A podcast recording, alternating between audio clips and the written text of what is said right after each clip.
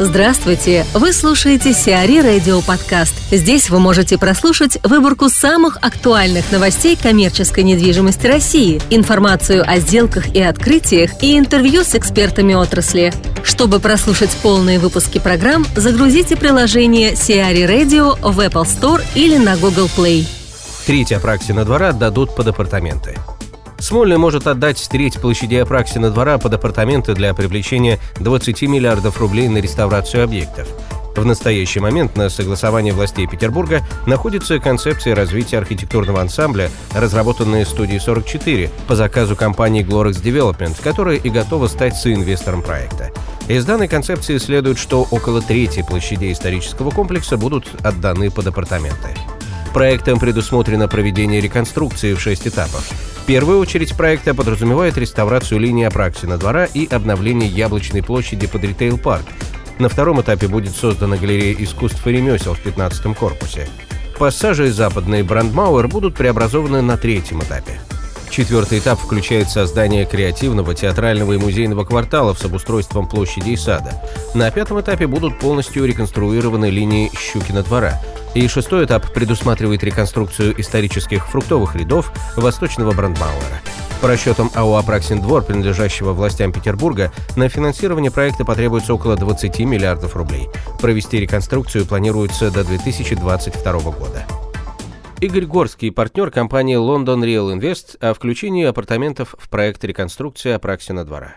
Предложенная концепция развития Апраксина двора интересна, на мой взгляд, и жизнеспособна. Она позволяет, с одной стороны, удовлетворить потребности города в давно назревшей инновации этой территории и создать новые современные музейно-театральные и выставочные пространства в историческом центре города, что также будет привлекательно и для горожан, и для гостей. С другой стороны, есть привлекательные для инвестора объекты, которые сделают проект окупаемым. Предполагаю, что апартаменты в этой локации при условии комплексной реновации всей территории Апраксина двора будут очень востребованы. Интерес покупателей к данному формату апартаментов достаточно высок. Мы видим это на примере проектов бизнес-класса, реализуемых в Московском, Василиостровском, Петроградском районах. Что касается объема застройки, то на рынке достаточно примеров крупных жилых комплексов, э, успешно реализуемых в центральных районах и около центральных. Безусловно, такой объем апартаментов э, может быть поглощен рынком, только, на мой взгляд, необходимо несколько очередей строительства. Но спрос на апартаменты в этой локации будет. Дело в том, что для ательеров э, очень интересна сторона Петербурга до Невы, с тем, чтобы гости нашего города не попадали на разведенные мосты, и в любой момент их прилета или приезда в Петербург они всегда могли попасть э, к месту проживания. Новокосино застроит на 50 миллиардов рублей. Проект планировки территории между улицами Большой Косинской, Николая Старостина и Салтыковской для строительства более полутора миллионов квадратных метров недвижимости, включая 970 с половиной тысяч жилья и почти 510 тысяч коммерческих объектов, одобрила на очередном заседании ГЗК Москвы. В частности, на бывших землях агрофирмы Косино запланирована реализация проекта «Мегаполис», которым предусматривается возведение почти 900 тысяч квадратных метров различной недвижимости. Девелопером этого проекта выступает Пересвет Инвест, а соинвестором НДВ недвижимости и ГК Эксперт.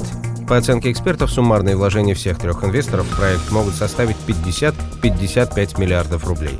Строительство может начаться уже летом 2016 года и продлиться 7-8 лет. Известно, что НДВ недвижимость уже вложила в проект «Мегаполис» порядка 2 миллиардов рублей. Самолет Девелопмент возведет в Мякинино крупный МФК.